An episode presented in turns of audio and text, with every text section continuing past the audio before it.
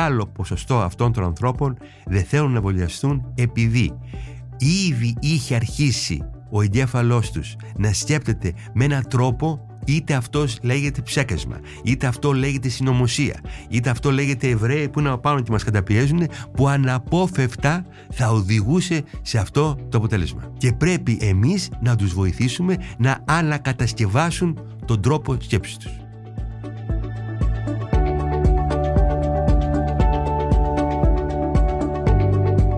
Γεια σας, είμαι ο Γιάννης Πανταζόπουλος και ακούτε ένα επεισόδιο της σειράς podcast «Ακού την επιστήμη». Για να μην χάνετε κανένα επεισόδιο μπορείτε να μας ακολουθείτε στα Google Podcast, στο Spotify και στα Apple Podcast. Είναι τα podcast της Lifeo. Μπορούν οι μαθηματικές εξισώσεις να αντανακλούν την ομορφιά της φυσικής πραγματικότητας; Τι σημαίνει κατανοώ τον κόσμο, αλλά και τι είναι η συνείδηση; Είναι οι σχέσεις και η φιλία βασικά συστατικά της ευτυχίας. Πολυάριθμες διακρίσεις, αμέτρητες βραβεύσεις, σημαντικές έρευνες και διδασκαλίες στα κορυφαία πανεπιστήμια του κόσμου συνοδεύουν το βιογραφικό του επιφανούς Έλληνα καθηγητή Θανάση Φωκά. Γεννήθηκε το 1952 και μεγάλωσε στο αργοστόλι της Κεφαλονιάς. Αποφύτησε πρώτος από την αεροναυπηγική σχολή του Imperial College, έκανε διδακτορικό στα εφαρμοσμένα μαθηματικά στο Πανεπιστήμιο Caltech και έλαβε πτυχίο ιατρικής από το Πανεπιστήμιο του Μαϊάμι. Το 1995 ανέλαβε την έδρα των εφαρμοσμένων μαθηματικών του Imperial College και από το 2002 μέχρι και σήμερα κατέχει την έδρα της μη γραμμικής μαθηματικής επιστήμης του Πανεπιστημίου του Cambridge. Επίσης, είναι τακτικό μέλος της Ακαδημίας Αθηνών. Ο Ισραήλ Γκελφάντ, ένας από τους μεγαλύτερους μαθηματικούς και βιολόγους του 20ου αιώνα, έχει πει γι' αυτόν. Ο Φωκάς είναι μια σπάνια περίπτωση αναγεννησιακού επιστήμονα. Ο ίδιος πιστεύει ότι για να είσαι ευτυχισμένος πρέπει να πορεύεσαι με μια γεμάτη ζωή. Κύριε Βοκά, σας ευχαριστώ θερμά για την τιμή που μας κάνατε να σας έχουμε σήμερα στο στούντιο της LIFO. Δεν υπάρχει θέμα τιμής. Υπάρχει θέμα χαράς και για τους δύο. Πώς θα χαρακτηρίζατε την εποχή μας, ε, κύριε Φωκά, και γιατί; Ε, με ποια έννοια, ε, ε, τοπικά, ολικά; Γενικά, πώς την εισπράτετε, πώς την βλέπετε την εποχή μας; Στην εποχή μας, στιγμή αυτή, υπάρχει ένα εξαιρετικά έντονο στοιχείο, το οποίο είναι το στοιχείο του κορονοϊού. Αυτό τίνει να υποβαθμίζει οτιδήποτε άλλα προβλήματα αντιμετωπίζαμε, τα οποία προφανώς δεν έχουν λείψει λόγω του κορονοϊού. Ε, το θέμα του κορονοϊού είναι εξαιρετικά σοβαρό. Όπως θυμάστε, από την πρώτη μας συνέντευξη για το θέμα αυτό, είχα τονίσει ότι θα έχουμε πρόβλημα, θα παρουσιαστεί πολύ πριν από το χειμώνα, που τότε όλοι υπερέβλεπαν κτλ. Είναι ένα τόσο πολυσύνθετο πρόβλημα που απαιτεί μια ολιστική, αν θέλετε, αντιμετώπιση η οποία κατά τη γνώμη μου δεν έχει συμβεί μέχρι τώρα, σε παγκόσμιο επίπεδο. Θα μας απασχολεί για πολλά χρόνια ο κορονοϊός; Ε, δεν είμαι σίγουρος για την απάντηση ε, για πολλά χρόνια. Σίγουρα όμως το πρόβλημα αυτό δεν είναι ένα πρόβλημα το οποίο θα λυθεί μέχρι τα Χριστούγεννα, μέχρι το Πάσχα κτλ. Ε, θα υπάρχουν, θα υπάρχουν ε, πολύ σημαντικά ε, αντίκτυπα στη ζωή μας όχι μόνο από οικονομικής, κοινωνικής και πολιτικής απόψεως, αλλά και από αετρικής. Αν θέλετε, ένα μεγάλο πρόβλημα το οποίο θα αντιμετωπίσουμε είναι τα μακροχρόνια αποτελέσματα του κορονοϊού. Ακόμα και σε νέους ανθρώπους βλέπουμε ότι σε ένα μεγάλο ποσοστό αυτών παρουσιάζονται μετά από, από εβδομάδες, από μήνες ε, σημαντικά προβλήματα. Αυτό είναι κάτι το οποίο δεν έχει ακόμα απασχολήσει την ευρύτερη ιατρική κοινότητα όσο θα έπρεπε, επειδή ίσως είμαστε τώρα κάτω από την πίεση mm. του να αντιμετωπίσουμε την κατάσταση τώρα. Αυτό όμως θα, είναι, είναι ένας από τους λόγους για τους οποίους δεν θα υπάρχει άμεση λύση του προβλήματος κορονοϊού. Αυτό δεν σημαίνει ότι πρέπει να αφήσουμε τον κορονοϊό να αλλοιώσει τη συμπεριφορά μας και την ουσία του ανθρωπισμού μας. Πώς εξηγείτε ότι ενώ τα εμβόλια είναι το πιο αποτελεσματικό όπλο έναντι του κορονοϊού. Επικρατεί ένας διχασμός, θα λέγαμε, ανάμεσα σε εμβολιασμένους και ανεμβολίαστους. Κοιτάξτε, αυτό είναι πραγματικά πολύ ενδιαφέρον ερώτημα, το οποίο με έχει απασχολήσει. Ε, νομίζω ότι ίσως ο χαρακτηρισμός διχασμός δεν είναι πλέον κατάλληλος, επειδή διχασμός συνήθως ε, έχει μέσα του και την έννοια της ισοδυναμίας. Εδώ νομίζω ότι ευτυχώς ιδιαίτερα για την Ελλάδα, το μεγαλύτερο ποσοστό των Ελλήνων πλέον έχει δεχθεί την αναγκαιότητα του εμβολιασμού. Δυστυχώς όμως παραμένει ένα σημαντικό θα έλεγα ποσοστό το οποίο αρνείται. Πώς αυτό μπορεί να εξηγηθεί; Είναι πάρα πολύ δύσκολη ερώτηση. Με έχει απασχολήσει και πιστεύω ότι επειδή το, το πρόβλημα αυτό είναι τόσο διαδεδομένο κατά κάποια άποψη, δεν υπάρχει μία μόνο εξήγηση. Πριν πάμε στο πώς μπορούμε να το εξηγήσουμε, επιτρέψτε μου να αναφερθώ στο πώς κατά τη γνώμη μου πρέπει να το αντιμετωπίσουμε. Γιατί ίσως αυτό είναι πιο σημαντικό. Πώς μπορούμε να το αντιμετωπίσουμε. Βλέπω διάφορες τοποθετήσεις στο θέμα αυτό, για τις οποίες δεν είμαι θετικός. Για παράδειγμα, γίνονται επιθέσεις εναντίον αντιβολιαστών, ότι είναι ηλίθιοι, ότι δεν καταλαβαίνουν, ότι είναι αντικοινωνικοί κτλ. κτλ. Τίνω να υποστηρίζω την άποψη την οποία εξέφρασε από την καθημερινή ο κύριος Χρούσος, ο οποίος είπε ότι πρέπει να αντιμετωπίζουμε τους δισταγμούς ή ακόμα και την άρνηση με κατανόηση, ευγένεια κτλ. Εγώ όμως πηγαίνω ένα στάδιο πιο πέρα και προσπαθώ να μπω στη σκέψη ενός αντιβολιαστή. Και αυτό τελικά μου δίνει ίσως και μια, ε, ένα τρόπο συμπεριφοράς προς αυτούς. Ας πω μια ακραία, ε, πιστεύω ότι σε πολλοί, υπάρχουν διάφορες κατηγορίες ατόμων που δεν θέλουν να εμβολιαστούν. Υπάρχει πάνω χάρη μια κατηγορία η οποία θέλουν να νιώσουν ίσως ότι ανήκουν σε μια πλέον ομάδα. Είμαι τώρα ένα βασικό μέλος αυτής της ομάδας. Κάπου ανήκω επιτέλους. Υπάρχει μια άλλη κατηγορία η οποία έχει τον ενδόμηχο φόβο του αγνώστου. Υπάρχει μια κατηγορία αν θέλετε ακόμα και θλιβερά αντικυβερνητική. Δεν θα εμβολιαστώ επειδή θέλω να κάνω να παίξω το παιχνίδι του Μητσοτάκη. Υπάρχουν τέτοιες ακραίες απόψεις. Αλλά, κατά τη γνώμη μου, ίσως η μεγαλύτερη μερίδα των ανθρώπων που δεν έχουν εμβολιαστεί είναι αυτοί στους οποίους ο εγκέφαλός τους έχει αλλάξει. Τι εννοώ με αυτό; Ίσως μιλήσουμε και αργότερα, μία από τις, τα πιο βασικά χαρακτηριστικά του εγκεφάλου και αυτό συνδέει αυτό το κομμάτι της σύντησής μας με το επόμενο είναι η πλαστικότητα. Ο εγκέφαλος συνεχώς αλλάζει. Ιδιαίτερα το συνειδητό μας το ενδιαφέρει τελικά να δημιουργήσει ένα κουτάκι στο οποίο κουτάκι αυτό θα βρίσκει λύσεις για τα πάντα. Όταν εσύ φτιάξεις αυτό το κουτί, μέσα σε αυτό το πλαίσιο θα προσπαθείς να εξηγήσεις όλα. Όταν λοιπόν ένα άτομο έχει συνηθίσει να σκέπτεται μέσα από τη διαδικασία των συνωμοσιών, το ότι όλοι προσπαθούν να μας, ε, να μας περάσουν γραμμή, να μας καταπιέσουν κτλ. Είναι δυστυχώς, δυστυχώς, δυστυχώς αναπόφευκτο σε κάποιο σημείο να, να φτάσει στο σημείο το να σκέφτεται ότι όχι μόνο μας ψεχάζουν, αλλά θέλουν να μας βάλουν τσιπάκια μέσα από τα εμβόλια κτλ. Αυτό είναι πάρα πάρα που σας λέω είναι πάρα πολύ σημαντικό διότι αν πραγματικά έχω δίκιο τότε η αντιμετώπιση προς αυτούς τους ανθρώπους πρέπει να είναι τελείως διαφορετική. Αυτοί οι άνθρωποι αν θέλετε έχουν μια απάθηση. Δεν μπορεί να αντιμετωπίσει κάποιον που έχει μια απάθηση ότι είσαι ηλίθιος ή δεν καταλαβαίνεις πρέπει να προσπαθήσεις σιγά σιγά να κατονοήσεις την πάθησή του και να δεις πώς μπορεί να τον βοηθήσεις. Αυτή δεν, δεν, δεν, χωρίζει το, ο κόσμος σε κακούς, σε καλούς, σε ηλιθίους και έξυπνους. Είναι αποτέλεσμα της εγκεφαλικής πλαστικότητος.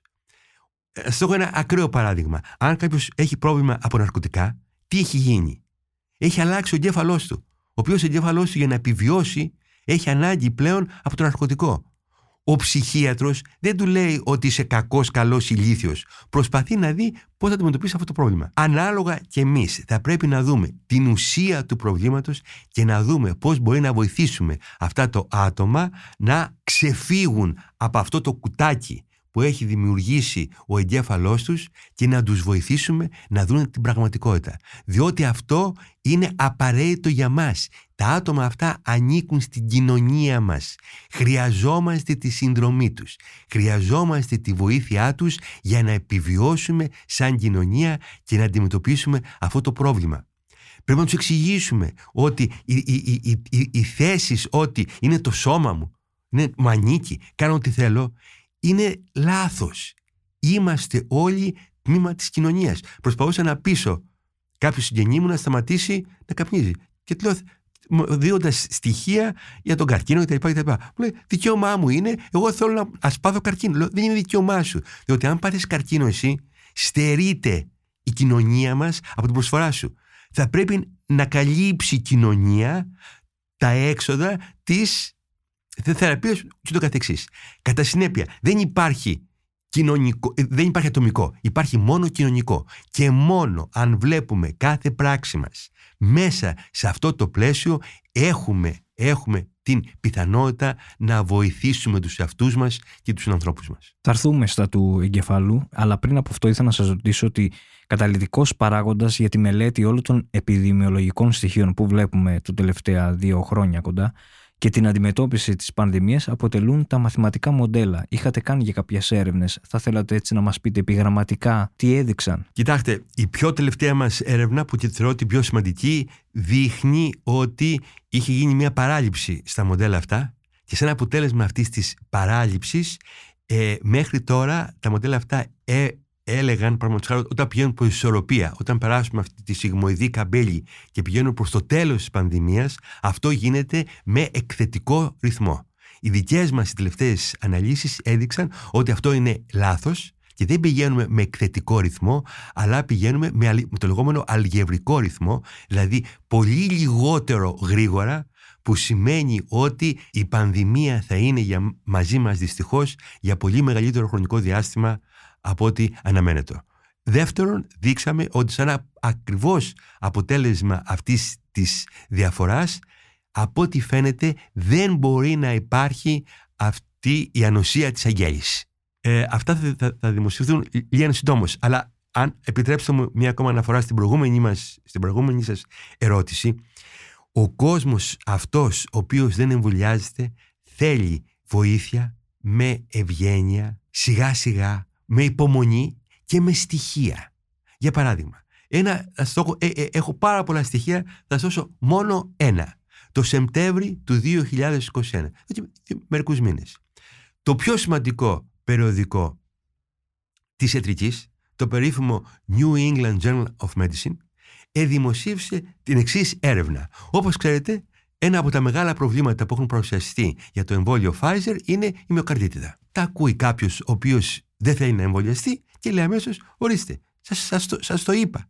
Κινδυνεύουμε να πάθουμε μυοκαρδίτιδα. Τι είναι το αποτέλεσμα αυτό της έρευνας; Και ξέρετε, αυτές οι έρευνες, όταν δημοσιεύονται σε τέτοιο επιστημονικό περιοδικό, είναι εξαιρετικά αυστηρές. Έχουν ληφθεί όσο το δυνατόν ό,τι μπορεί να ληφθεί υπόψη. Τι έδειξε; Έδειξε ότι αν κάνεις το εμβόλιο, έχεις πιθανότητα να, για Pfizer να κάνεις μυοκαρδίτιδα 2,7 στους 100.000. Δηλαδή οι 100.000 που θα κάνουν εμβόλιο, από αυτούς 2,7 θα πάθουν μυοκαρδίτιδα. Εάν δεν κάνεις το εμβόλιο και πάθεις κορονοϊό και κοιτάξεις όχι τι προβλήματα μπορεί να σου δημιουργήσει ο κορονοϊός, μπορεί να σου δημιουργήσει πάρα πολλά, αλλά ποιοι από αυτούς που έκαναν κορονοϊό θα, θα έχουν μυοκαρδίτιδα. Που είναι ένα από τα πολλά που μπορεί να σου κάνει ο κορονοϊός. Πώς είναι αυτοί; 11 στις 100.000. Δηλαδή, το πιο σημαντικό side effect του εμβολίου είναι πολύ λιγότερο επικίνδυνο από ότι μία από τις λίγες επιπτώσεις του κορονοϊού. Αυτό, κατά τη γνώμη μου, το επιχείρημα είναι τόσο δυνατό που όσο προκατάληψη και να έχεις θα αρχίσεις να σκέφτεσαι μήπως σφάλουμε. Αυτό είναι το μήνυμα το οποίο θα πρέπει να περάσουμε στα άτομα που για οποιοδήποτε λόγο δεν θέλουν να εμβολιαστούν. Μήπως φάλετε, μήπως φάλεστε. Σκεφτείτε πώς μπορεί να τους βοηθήσουμε αυτούς τους ανθρώπους. Εδώ υπάρχει και το πρόβλημα ότι οι επιστήμονες δεν έχουν ασχοληθεί όσο θα έπρεπε να εκλαϊκεύσουν απόψεις τέτοιες, ούτως ώστε να βοηθηθεί κάποιος ο οποίος για, για λόγους που αναφέραμε προηγουμένως ή για πολλούς άλλους που δεν τους γνωρίζω δεν θέλουν να εμβολιαστούν, να τους βοηθήσουμε να ξεπεράσουν αυτό το δισταγμό. Ναι, είναι ε, ε, θα πούν και κάποιοι μήπως δεν έχουμε και την πολυτέλεια του χρόνου να κάτσουμε τόσο αναλυτικά και να εξηγήσουμε στον καθένα. Κοιτάξτε, γιατί ε, ζούμε σε κατάσταση εκτάκτου ανάγκης. Δεν είναι όμως θέμα πολυτέλειας χρόνου. Είναι θέμα ότι πρέπει να. Είναι πρώτα-πρώτα είναι θέμα κατανόησης του προβλήματος. Γιατί αυτός ο άνθρωπος δεν θέλει να εμβολιαστεί. Κατά τη γνώμη μου, μεγάλο ποσοστό αυτών των ανθρώπων δεν θέλουν να εμβολιαστούν επειδή ήδη είχε αρχίσει ο εγκέφαλός τους να σκέπτεται με έναν τρόπο Είτε αυτός λέγεται ψέκασμα, είτε αυτό λέγεται συνωμοσία, είτε αυτό λέγεται Εβραίοι που είναι πάνω και μας καταπιέζουν, που αναπόφευκτα θα οδηγούσε σε αυτό το αποτέλεσμα. Και πρέπει ε, εμείς να τους βοηθήσουμε να ανακατασκευάσουν τον τρόπο σκέψης τους. Το οποίο δεν έχει αντιμετωπιστεί. Δεν είναι το πρόβλημα του κορονοϊού. Όταν ένας λέει ότι δεν εμβολιάζουμε. Είναι το, το, το, το πρόβλημα του πώς έχει μάθει να αντιμετωπίσει την πραγματικότητα μέσα σε ένα πλαίσιο το οποίο δυστυχώς δεν είναι ελεύθερο. Είναι μεγάλο θέμα και νομίζω θα μας απασχολήσει σίγουρα και στο άμεσο μέλλον. Θέλω να πάμε και στο δικό σας κλάδο, στην επιστήμη των μαθηματικών. Τι είναι αυτό που σας γοητεύει στα μαθηματικά; Η ομορφιά της. Τι θα λέγατε σε αυτούς που λένε ότι τα μαθηματικά ε, δεν μας χρειάζονται; Κοιτάξτε, όπως ε, ξέρετε από προηγούμενους συνεντεύξεις είχα αυτή τη, την παράξενη σχέση και παρά, κατά κάποιο τρόπο παραμένει αυτή η παράξενη σχέση με τα μαθηματικά. Από την μια μεριά ένιωθα ότι ίσως έχω κάποιο μικρό ταλέντο και θα έπρεπε να ασχοληθώ με τα μαθηματικά. Από την άλλη μεριά όμως ένιωθα αυτή ακριβώς την τοποθέτηση ότι τα μαθηματικά είναι άχρηστα, ότι δεν μπορεί να κάνεις τίποτα στη ζωή σου μαθηματικά κτλ. Οπότε πάντα προσπάθησα, πάντα προσπαθούσα να βρω διεξόδους. Αυτός είναι ο λόγος που, όπως ξέρετε, το πρώτο μου δίπλωμα ήταν ναυπηγική, το τρίτο μου δίπλωμα ήταν ιατρική. Προσπαθούσα πάντα να βρω διέξοδο από την έλξη μου προς τα μαθηματικά. Τι είναι τα μαθηματικά; Τα μαθηματικά είναι κομμάτι του πολιτισμού μας. Γιατί είναι τα μαθηματικά σημαντικά; Τα μαθηματικά είναι σημαντικά γιατί αν θέλετε κατανόηση δεν είναι τίποτα άλλο παρά η διελεύκανση σχέσεων. Αν κατανόηση είναι η διελεύκανση σχέσεων, τότε εκεί βλέπετε το πόσο σημαντικά είναι τα μαθηματικά. Διότι τα μαθηματικά χρησιμοποιούν μία αυστηρή και καταλληλότατη γλώσσα ούτως ώστε να μας επιτρέπει ακριβώς να διασαφηνίζουμε, να αναπτύσσουμε σχέσεις μεταξύ τελείως διαφορετικών οντοτήτων. Και αυτό είναι αν θέλετε που δεν κατάλαβε ο Βίγκενστάιν. Ο μεγάλος Βίγκενστάιν, ο Λούντβιγκ Βίγκενστάιν, δεν κατάλαβε αυτό. Ο Βίγκενστάιν είπε ότι τα μαθηματικά είναι ταυτολογικά. Επειδή στηρίζονται σε ορισμένα αξιώματα, και τα αξιώματα, όπως ξέρετε, δεν είναι ούτε αληθινά ούτε ψεύτικα. Άρα, κατά βάση, κατά το Βίγκενστάιν, τα μαθηματικά δεν περιέχουν αλήθεια.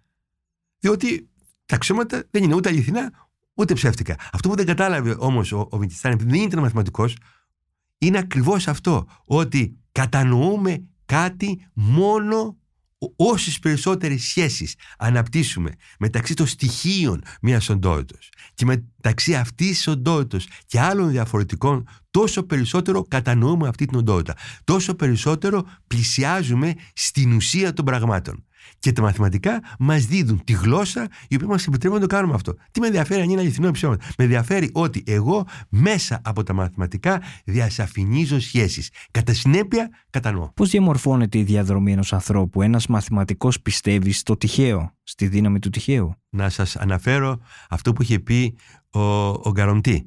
Ότι ε, το τυχαίο είναι έκφραση κάποιας αναγκαιότητας. Ε, το τυχαίο πρώτα απ' όλα ορίζεται σε μεγάλο βαθμό από το σύστημα αναφοράς. Να σου ένα πολύ απλοϊκό παράδειγμα. Ας πάρουμε την ανακάλυψη της Αμερικής. Ήταν ανακάλυψη Αμερικής τυχαίο γεγονός ή όχι; Η απάντηση είναι και ναι και όχι. Τι εννοούμε; Όσον αφορά την ιστορική εξέλιξη των ηθαγενών της Αμερικής, το γεγονός αυτό ήταν τυχαίο διότι δεν έχει να κάνει τίποτα με τη δική τους εξέλιξη και συμπεριφορά. Όσον αφορά με την εξέλιξη την ιστορική εξέλιξη της Ευρώπης, αυτό ήταν αναγκαίο. Δεν υπήρχε άλλος τρόπος παρά τελικά να ανακαλυφθεί η Αμερική. Βλέπετε ένα πολύ απλό παράδειγμα πώς το ίδιο γεγονός μπορεί να θεωρηθεί τυχαίο αναγκαίο με βάση το σύστημα αναφοράς.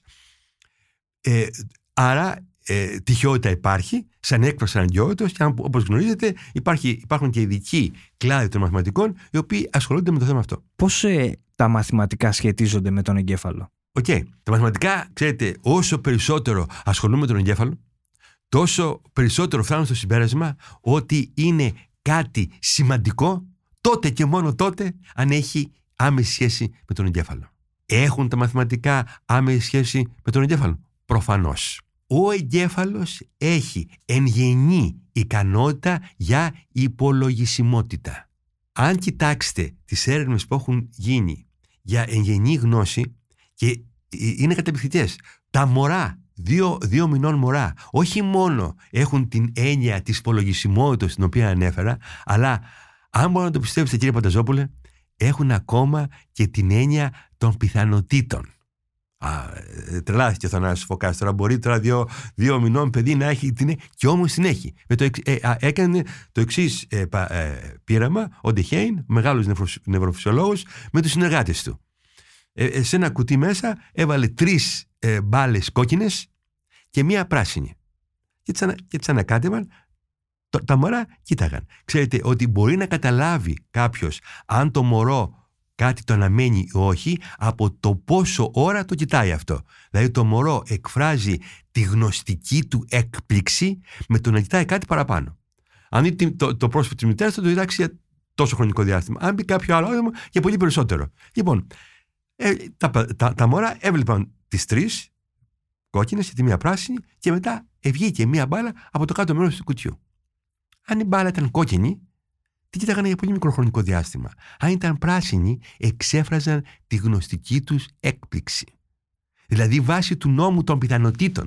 Τα παιδιά, τα μωρά ανέμεναν να βγει η κόκκινη. Υπάρχουν και, και πολλά πράγματα. Θέλω να σου πω αυτό τι. Θέλω να σου πω ότι ο εγκέφαλος έχει εγγενή ικανότητα για υπολογισμότητα. Αυτή είναι η ουσιαστική σχέση των μαθηματικών και αυτός είναι ο λόγος για το οποίο τα μαθηματικά είναι τόσο σοβαρά. Παραπέρα, αν θέλετε να αναφερθώ πάλι στο βιβλίο μου, στο βιβλίο μου εισέρχεται για πρώτη φορά με καινούργια έννοια την οποία έχω ονομάσει μεταναπαραστάσεις. Τι είναι μεταναπαραστάσεις; Mm. Μεταναπαραστάσεις είναι η προδιάθεση του ανθρώπου το οποίο κατά τη γνώμη μου τον διαφοροποιεί από τους εξελικτικούς προγόνους μας να κάνει τι, να δίνει σάρκα και οστά στις, νοη, στις νοητικές του εικόνες ή νοητικές του αναπαραστάσεις και αν δεν μπορεί να τα κάνει αυτά πραγματικότητα τουλάχιστον να τους δώσει ένα συμβολισμό. Αυτή, αυτή είναι η δημιουργία μαθηματικών και γλώσσας. Αυτές, αυτές οι δύο τοποθετήσεις, η εγγενή, η εγγενή μας ε, ικανότητα για υπολογισμότητα και η δημιουργία της υπέροχη, των υπέροχων μεταναπαραστάσεων των μαθηματικών είναι ο λόγος που τα μαθηματικά όχι μόνο είναι σημαντικά, αλλά είναι ο λόγος που τα μαθηματικά είναι σημαντικά ακριβώς λόγω της, συνδέωσης, της συνδέσεώς τους με τον εγκέφαλο. Έχω μπροστά μου εγώ κάποια αποσπάσματα από το βιβλίο σας που θα κυκλοφορήσει να πούμε στην Ελλάδα σε λίγους μήνες και νομίζω φέρει τον τίτλο «Μονοπάτια κατανόησης». Θα τον κρατήσουμε. Μάλιστα, τον... μάλιστα. Ε, αυτός θα είναι ο τίτλος.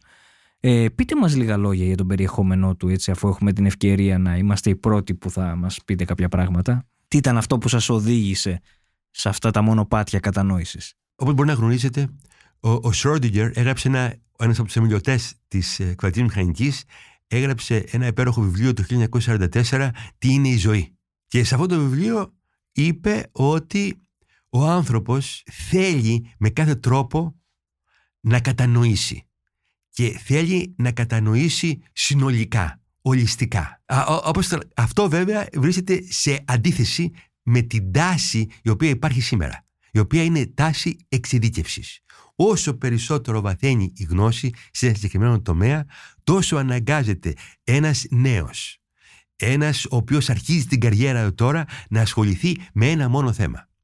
Υπάρχει αυτή η τάση εξειδίκευσης. Η δική μου προσπάθεια είναι να αντιμετωπίσω αν θέλετε αυτή την τάξη δείχνοντας ότι η βαθιά κατανόηση, η βαθιά γνώση, η ικανότητα του πραγματικά να νιώσεις τι σημαίνει ομορφιά εξαρτάται από μια ολιστική αντιμετώπιση των πραγμάτων. Αυτός είναι ο λόγος που στο βιβλίο μου χρησιμοποιείται μηχανική, μαθηματικά, φυσική, φιλοσοφία, νευροεπιστήμες, ζωγραφική, και ούτω καθεξής, ούτως ώστε να, να δείξω ότι πρώτον κάτι τέτοιο είναι δυνατόν και πιστεύω ότι είναι αναγκαίο επίσης. Τι θα μας λέγατε ότι είναι η συνείδηση; Πρώτα απ' όλα, η συνείδηση είναι θέμα ορισμού και ένα από τα προβλήματα που αντιμετωπίζει σήμερα η νευροεπιστήμη είναι ότι η συνείδηση έχει μυριάδα διαστάσεων. Τι είναι όμως αυτό που την καθορίζει; Κατά τη γνώμη μου είναι αυτό που έχει πει ο Λίμπετ, είναι η συναίσθηση. Στα αγγλικά αν θέλετε awareness. Αυτό είναι η συνείδηση. Τίποτα άλλο. Ήταν ένα θαύμα. Δηλαδή, για, για, για, για, για δισεκατομμύρια χρόνια υπήρχαν οργανισμοί οι οποίοι είχαν αντίληψη του εξωτερικού κόσμου, αλλά αυτή, αυτή η αντίληψη δεν γινόταν συνέστηση. Αυτό συνεχίζει και σε εμάς σε πολύ μεγάλο βαθμό. Γιατί μία από τις ε, αρχές του βιβλίου μου είναι ότι πριν από κάθε συνειδητή εμπειρία προηγείται μια ασυνείδητη διεργασία. Αυτό σημαίνει ότι είναι αναγκαία συνθήκη για το συνειδητό το ασυνείδητο, αλλά δεν είναι ικανή. Που όντως πάρα πολλές ασυνείδητες διεργασίες παραμένουν ασυνείδητες, δεν φτάνουν στο συνειδητό.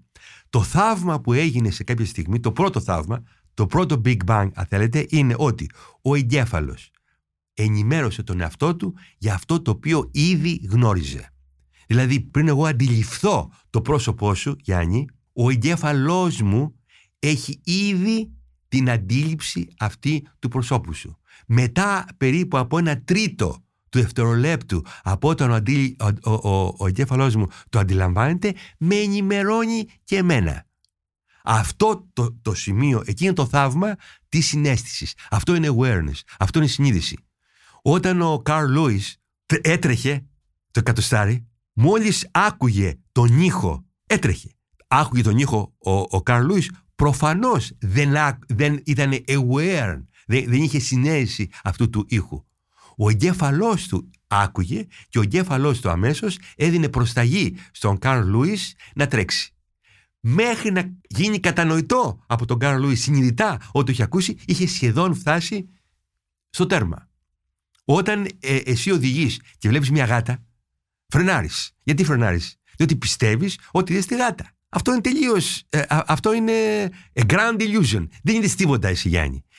Ο εγκέφαλός σου είδε τη γάτα, ο εγκέφαλός σου πήρε τις αποφάσεις να φρενάρεις και ένα τρίτο περίπου δευτερολέπτο αργότερα ο εγκέφαλός σου σε ενημέρωσε και για να μην έχεις ε, διπλή personality και γίνει σχιζοφρενής, μετατοπίζει το σημείο αντίληψης από το ασυνείδητο στο συνειδητό. Και εσύ ζεις από εκεί και πέρα με την ψευδέστηση ότι φρενάρισες επειδή. Αυτό συμβαίνει συνεχώς. Δεν έχει να κάνει τίποτα με, το, με, την πιστολιά που άκουσε ο, ο, ο Καρλούι ή με τη Έχει η επικοινωνία μας τώρα, εμείς πιστεύουμε, ζούμε με τη μεγάλη ψευδέστηση ότι επικοινωνούμε διαμέσου του συνειδητού. Όχι. Όλα αυτά είναι σαν ένα έργο το οποίο παίζει λίγο αργότερα. Επικοινωνούμε μέσω, από το, μέσω του ασυνειδήτου.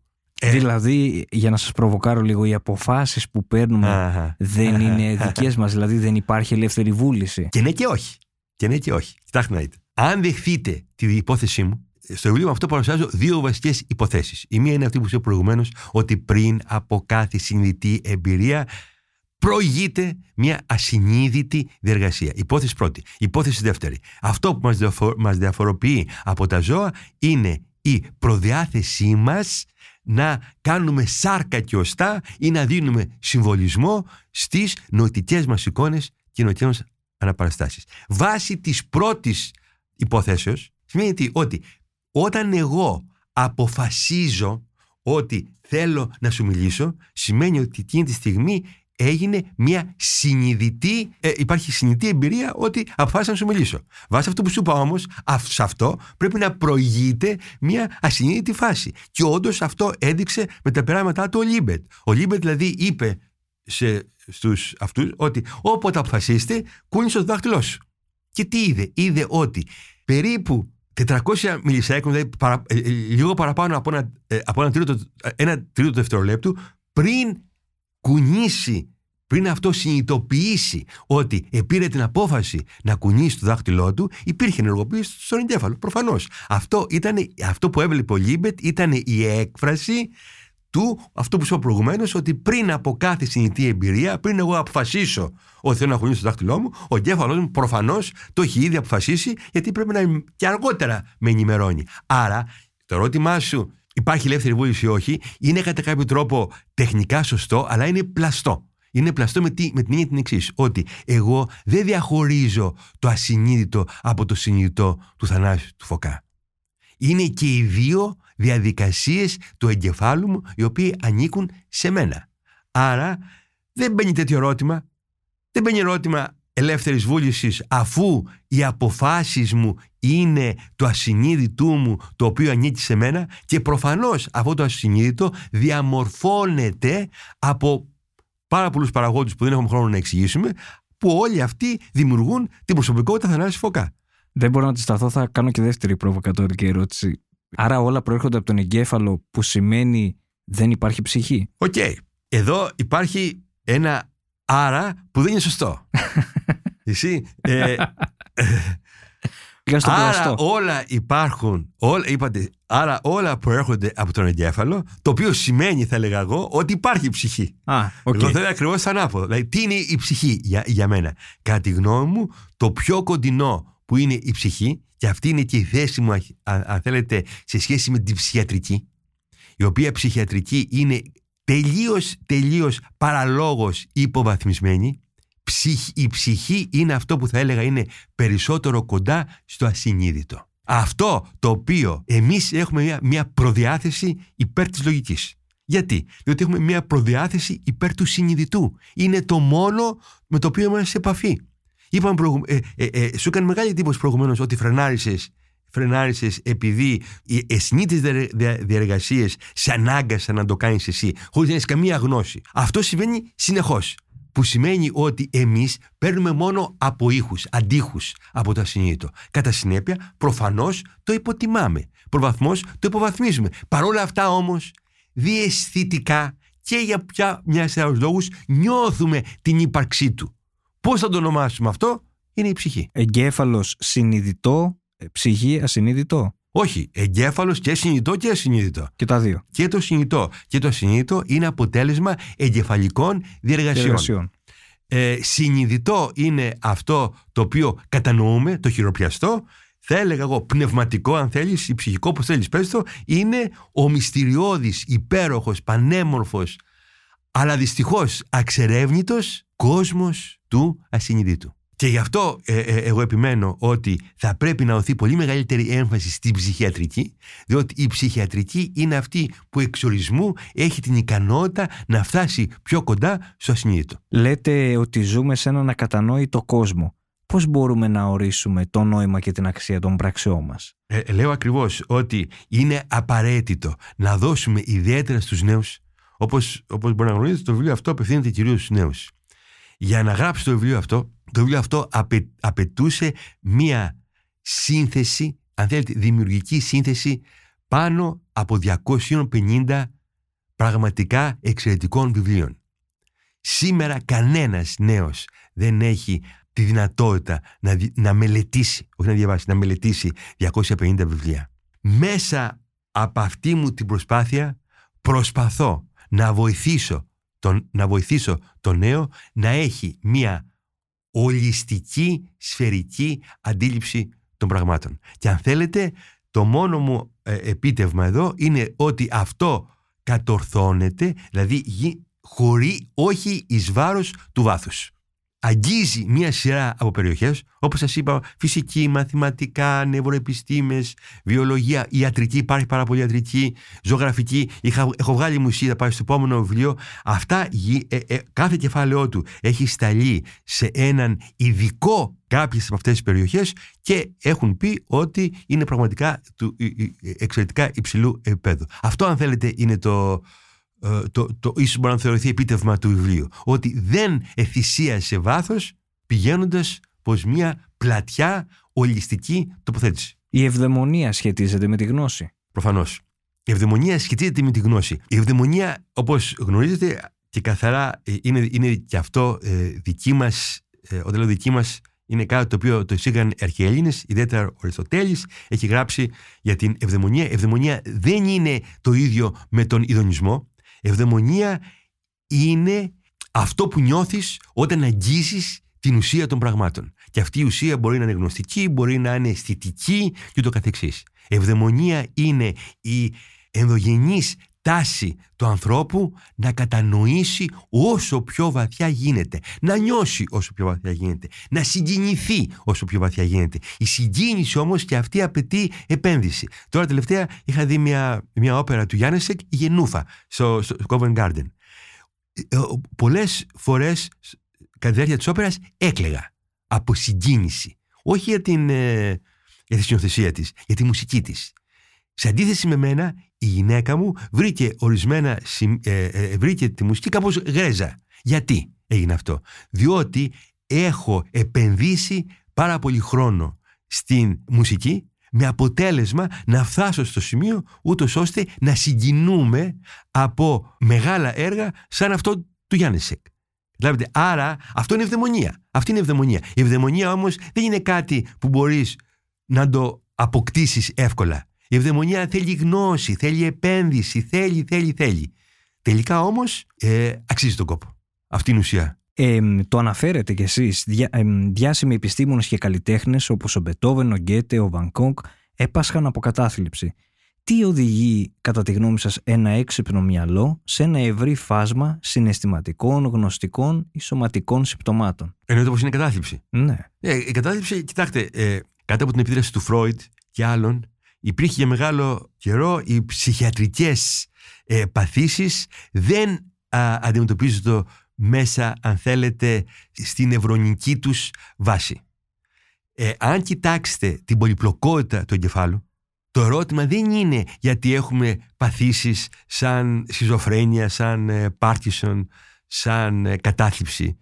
Είναι γιατί δεν έχουμε περισσότερες. Διότι είναι τόσο, είναι τόσο απίστευτα πολύ, πο, πολύπλοκοι οι μηχανισμοί που διέπουν τη λειτουργία του εγκεφάλου, άρα είναι πολύ εύκολο κάτι να μην πάει καλά. Ο μόνος λόγος, κατά τη γνώμη μου, που δεν υπάρχουν περισσότερες ασθένειες είναι επειδή στη, η, η βιολογία δουλεύει μέσα από την εξελικτική διαδικασία του trial and error που σημαίνει ότι προσπαθώ κάτι, μετά βρίσκω μια καλύτερη λύση, δεν πετάω όμως την προηγούμενη. Κατά συνέπεια, υπάρχει αυτό που λέω στην, ε, στη βιολογία redundancy. Δηλαδή, μπορεί να κάνεις κάτι με περισσότερο από ένα μηχανισμός. Και αυτός είναι ο λόγος τον οποίο κατορθώνουμε να επιβιώνουμε παρόλο αυτή την πολυπλοκότητα που υπάρχει. Παρόλα αυτά όμως, τελικά υπάρχουν περιπτώσεις όπου ε, ε, υπάρχει πάθηση και αυτή η πάθηση είναι αποτέλεσμα, για παράδειγμα, δεν ξέρουμε ακριβώς δυστυχώς στην, ε, στην κατάθλιψη ε, ποιο είναι το πρόβλημα; Ξέρουμε όμως ότι ε, ίσως να υπάρχει, ε, αν δώσουμε σερωτονίνη, ξέρουμε ότι ο ασθενής πάει καλύτερα. Τώρα υπάρχουν και μια καινούργια κατηγορία φαρμάκων, το οποίο λέγεται biupropion, όπου για πρώτη φορά δεν χρησιμοποιείται σερωτονίνη ή η, η επινέφριν, αλλά χρησιμοποιείται και ντοπαμίνη.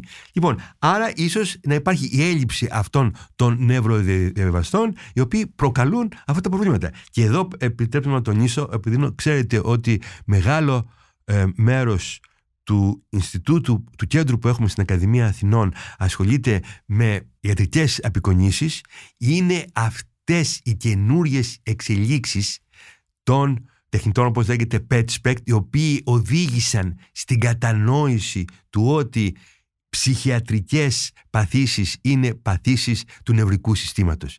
Διότι σε αντίθεση παραδείγματος χάρη με ένα εγκεφαλικό επεισόδιο όπου βλέπεις εκεί προφανείς αλλαγές σε αυτές τις περιπτώσεις δεν υπάρχει προφανής ανατομική ε, διαφορά. Υπάρχει όμως λειτουργική διαφορά. Υπάρχει στο να έχεις λιγότερη ντοπαμίνη και το καθεξής. Τις οποίες αυτές μπορεί πλέον να τις ανοιχνεύσεις με τις καινούριες μεθόδους της ιατρικής απεικόνησης και κατά συνέπεια πλέον αποδεικνύεται ότι είναι και αυτές παθήσεις του νευρικού συστήματος. Ε, τι θεωρείτε ότι μας επιφυλάσσουν οι αλγόριθμοι και η τεχνητή νοημοσύνη; Στο μέλλον. Εξάρτητα από εμάς. Εξάρτητα από εμάς. Θα υπάρχει συνεχής πρόοδος. Ε, θα, υπάρχει απί, θα έχουν απίστευτη απίδραση, επίδραση ε, σε πολλούς κλάδους, ιδιαίτερα στην ιατρική. Δεν ε, είχα στην αρχή γράψει τρία ειδικά κεφάλαια στο βιβλίο μου για το θέμα αυτό. Επειδή όμως το βιβλίο αυτό έγινε πολύ μεγάλο, θα παρουσιαστούν στο επόμενο βιβλίο. Εκεί θα δείτε ότι η άποψή μου είναι από τη μια μεριά υπάρχουν άπειρες δυνατότητες να βοηθηθούμε μέσα από τεχνική νοημοσύνη. Από την άλλη μεριά όμως δεν πρέπει να, να ζούμε με ψευδεστήσεις ότι είμαι φόβο ότι η τεχνική νοημοσύνη θα αντικαταστήσει τον ανθρώπινο εγκέφαλο. Ετεκμηρώνω το λόγο γιατί, κατά τη γνώμη μου. Στις μέρες μας θεωρείτε ότι έχουμε σταματήσει να σκεφτόμαστε; Α, αυτό είναι το πιο σημαντικό ερώτημα το οποίο εθέσετε καθ' όλη τη διάρκεια της συζητήσεώς μας.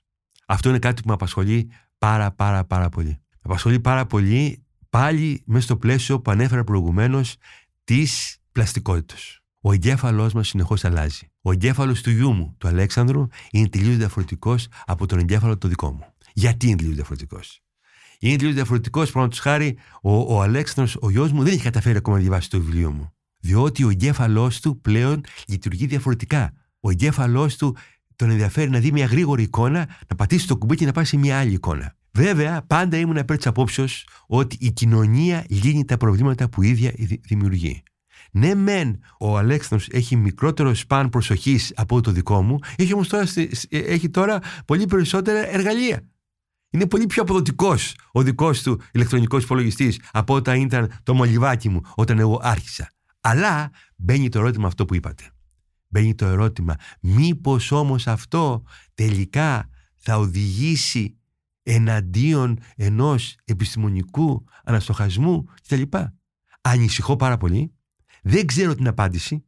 Παρακολουθώ μέχρι τώρα, αν δείτε ε, τα μεγάλα περιοδικά ανακαλύψεις τα λοιπά, δεν έχει, δεν έχει φανεί αυτό ακόμα. Το ακόμα είναι φόβος, όχι ότι θα φανεί, αλλά ανησυχώ. Δεν ξέρω ποια είναι η απάντηση σε αυτό το ερώτημα που βάλατε. Είναι όμως κάτι το οποίο θα πρέπει συνεχώς να μας απασχολεί. Διότι αν χαθεί αυτή η εξαιρετικά σημαντική ανθρώπινη ικανότητα για στοχασμό ή για αναστοχασμό, τότε δυστυχώς αργά ή γρήγορα θα εκλείψει η δημιουργικότητα. Και αυτό είναι που μεταφοροποιεί. Πόσα ψυχογραφούσατε τους Έλληνες, τι θα μας λέγατε; Ε, αποφεύγω να πάρω θέση. Έχετε φύγει και πολλά χρόνια. Αποφεύγω να πάρω θέση. Ε, ε, το μόνο που θα, ίσως θα μπορούσα να σας πω είναι ότι είναι ένα από πράγμα που διαφωνώ με τη, με τη Ρεγκίνα. Είμαστε, έχουμε σχεδόν τα, ταυτόσιμο τρόπο σκέψης, αλλά διαφωνώ με την εξής έννοια. Ότι για πολλά χρόνια, όπως είπατε, έχω φύγει πολλά χρόνια από την Ελλάδα, για πολλά χρόνια ένιωθα, δεν ένιωθα ιδιαίτερα Έλληνα. Επειδή ίσως ήταν ανάγκη της προσα... Πάντα προσα... Ε, για μένα το κύριο ήταν να εργαστώ, να εργαστώ, να εργαστώ. Όπως ξέρετε, είμαι εργασιομανής ε, και πάντα προσπαθούσα να βρω τον καλύτερο τρόπο άμυνας για να παρά, παράγω έργο. Και ο καλύτερος τρόπος άμυνας είναι να νιώσεις ότι εκεί που ζεις έχεις αφομοιωθεί.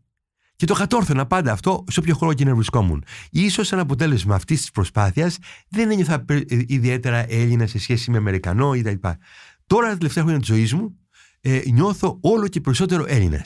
Όλο και περισσότερο Έλληνα. Είναι πρώτη φορά ίσως που νιώθω τόσο Έλληνα.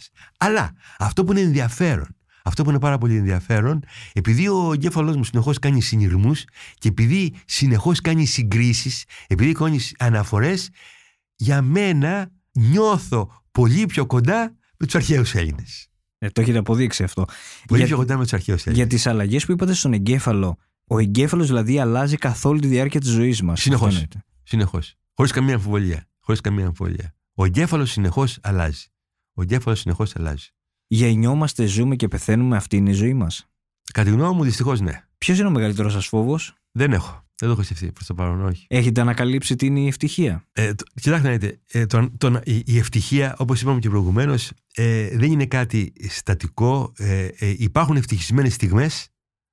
Υπάρχουν ε, δυστυχώς η ευτυχία, η ευχαρίστηση, η απόλαυση είναι πάντα μικρής διάρκειας. Ο λόγος είναι, αν θέλετε, φυσιολογικός. Αυτή είναι μια θετική κατάσταση. Δηλαδή, για να νιώσω καλά, πρέπει να παραχθεί ντοπαμίνη. Ενώ για να έχω κατάθλιψη, πρέπει η σερωτονίνη που έχει να καταναλωθεί. Κατά συνέπεια, είναι πολύ πιο ενεργητική η διαδικασία της ευτυχίας.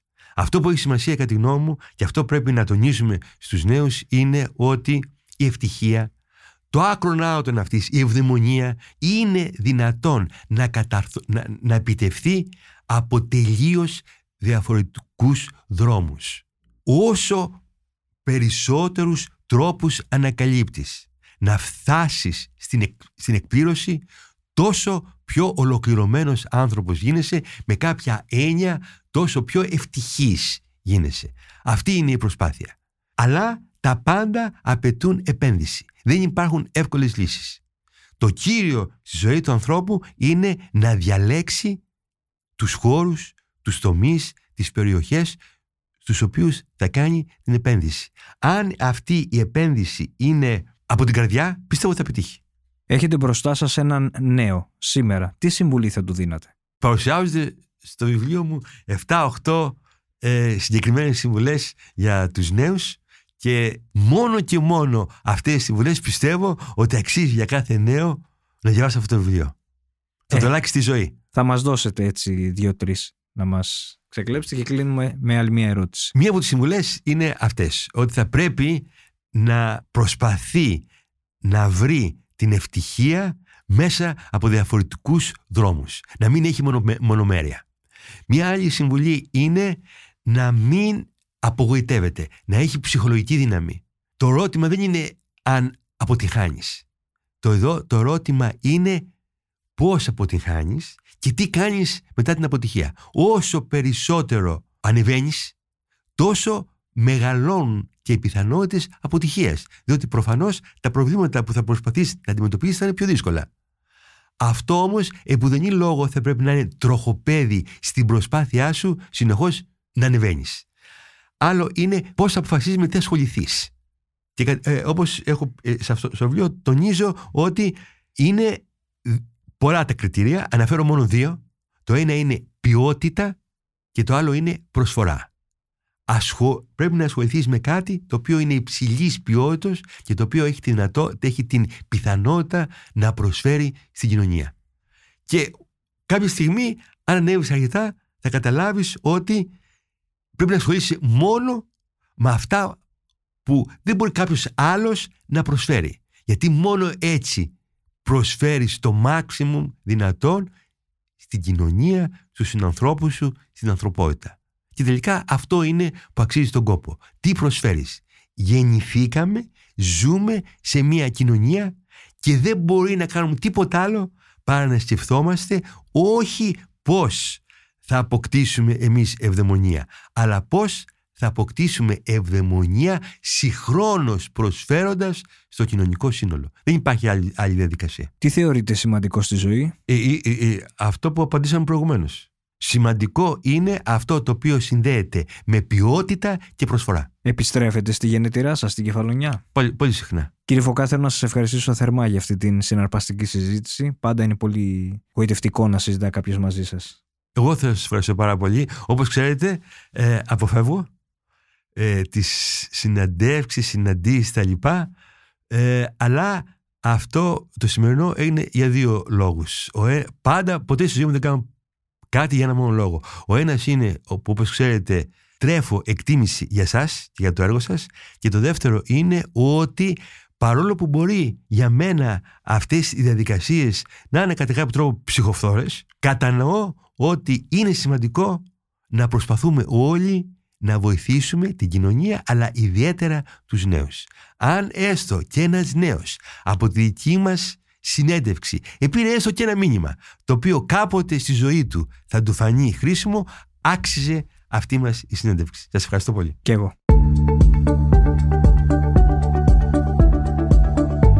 Ήταν ένα επεισόδιο της σειράς podcast της LIFO «Άκου την επιστήμη» με καλεσμένο τον διακεκριμένο Έλληνα μαθηματικό και ακαδημαϊκό Θανάση Φωκά σε μια συζήτηση για την πανδημία, τα μαθηματικά και τα μυστικά του ανθρώπινου εγκεφάλου.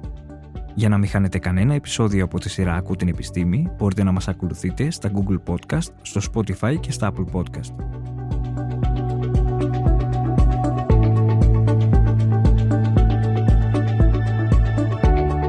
Ηχοληψία, επεξεργασία και επιμέλεια, Φαίδωνας Κτενάς και Μερόπη Κοκκίνη. Ήταν μια παραγωγή της LiFO. Είναι τα podcast της LiFO.